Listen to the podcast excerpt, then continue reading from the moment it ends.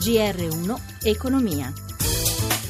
Buonasera da Anna Trebbi. La crescita inferiore alle attese del PIL americano manda in rosso le borse, ma non Londra. E allora ci aggiorna Marina Michela Coricelli in diretta da Milano. Milano chiude a meno 0,57, Francoforte meno 0,29, Parigi meno 0,56%, effettivamente Londra l'unica al di sopra della parità più 0,32%, mentre ancora Wall Street prosegue debole con il Dow Jones a meno 0,06, il Nasdaq a meno 0,07%. Sul Fuzimib il titolo peggiore Unicredit ha perso oltre il 5%, ha brillato invece per tutta la giornata ST Microelectronics più 3,64 e i titoli legati legati alla Modelluso, Uxnet a Porte più 2,95, Salvatore Ferragamo più 2,47, Luxottica più 2,17%. Lo spread, il differenziale fra BTP italiano e Bund tedesco si era allargato a 177 punti base con rendimento del nostro decennale al 2,22%. Il Tesoro ha collocato 6 miliardi e mezzo di euro di bot semestrali. Infine l'euro torna sotto la soglia di 1,07 dollaro. Linea allo studio. Grazie Coricelli, benvenuto al professor Giorgio Barba Navaretti, ordinario di economia politica all'Università di Milano, il nostro ospite della settimana. Professore, buonasera. Buonasera, buonasera. Professore, una rinnovata alleanza transatlantica è in grado di guidare il mondo. Questo è uno degli obiettivi dell'incontro oggi tra la Premier britannica May e il Presidente americano Trump. Un'affermazione che spaventa la Spagna, che dice Londra non diventerà la Singapore d'Europa e il Ministro Padoan dall'Ecofin a Bruxelles ricorda l'Unione non può far finta di niente. Allora cosa dovrà fare Bruxelles? Beh sì, certamente la, la May è partita, è partita, per l'America con l'idea di rifondare l'alleanza speciale tra i due paesi e, e, ha bisogno, drammaticamente bisogno di un accordo commerciale con l'America in sostituzione di quello che aveva con l'Unione Europea se dovesse uscire dall'Unione. Quindi questo è chiaramente il suo obiettivo. Eh, ha, si è anche posta, se vogliamo, come paladino dell'Ovest, nel senso che ha parlato, ha detto chiaramente a Trump che bisogna che Trump che eviti di eclissarsi dall'ovest, ossia lasciare spazio alla Cina e ad altri paesi, ma mantenere ferma la sua alleanza con la Gran Bretagna e devo dire anche ha detto l'alleanza anche con l'Unione Europea. Quindi l'Unione Europea in questo quadro ha e deve giocare ovviamente un ruolo fondamentale. La May per conto suo non è che può fare adesso già un accordo commerciale con l'America perché evidentemente è ancora parte dell'Unione Europea, quindi non ha nessun mandato a negoziare, però mentre Obama sosteneva che la Gran Bretagna Bretagna sarebbe stata messa nella coda di qualunque accordo commerciale con l'America dopo Brexit, lei quello che vuole è che Trump la metta di nuovo in testa alla coda, questo è il suo obiettivo. Professore, nonostante i dati sul PIL americano siano in rallentamento, il ministro Padoan osserva che eh, nonostante il contesto difficile, dagli Stati Uniti possono arrivare degli stimoli importanti utili a tutti. Quali?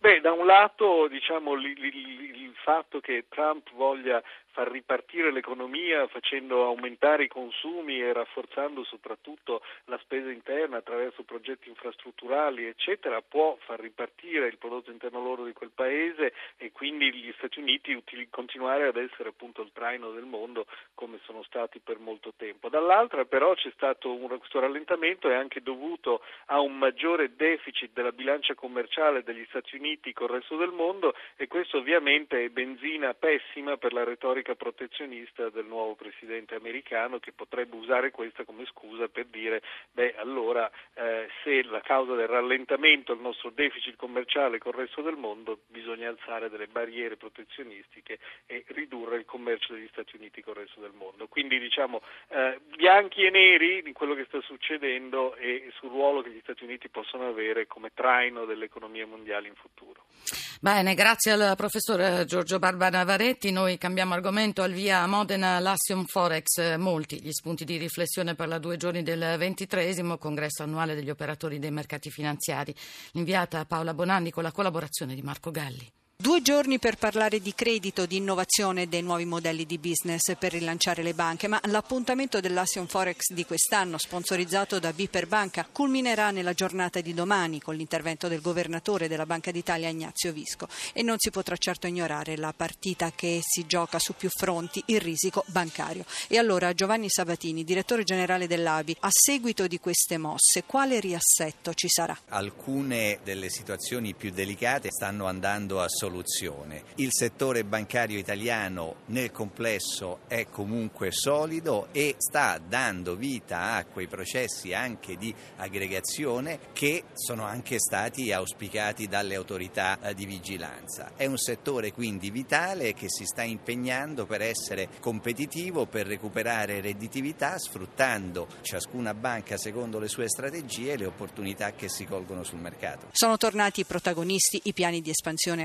aggregazione dunque e intesa ai generali sono in prima linea. Al congresso sono attesi 1400 delegati oltre alle autorità. Fusioni, acquisti, se ne discuterà molto intanto il Fondo Atlante acquista 2,2 miliardi di euro di crediti deteriorati di Nuova Banche Marche, Nuova Banca dell'Etruria e Nuova Cassa di Risparmio di Chieti.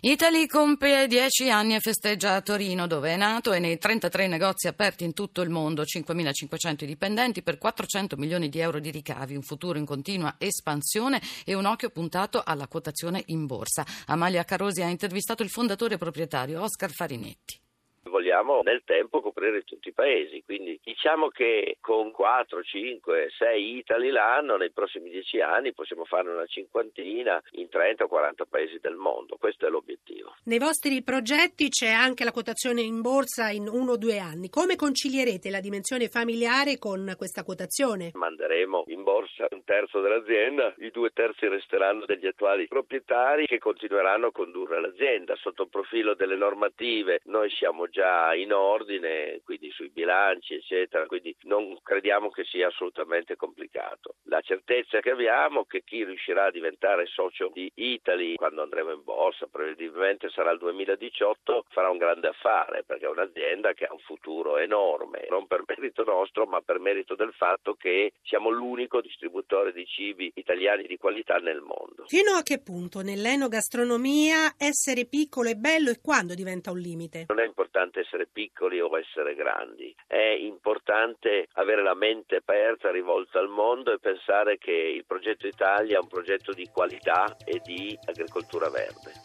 Bene, noi ci fermiamo qui. Ezio Bordoni in regia, assistenza Cristina Pini, Anna Trebi in studio. A tutti una buona serata.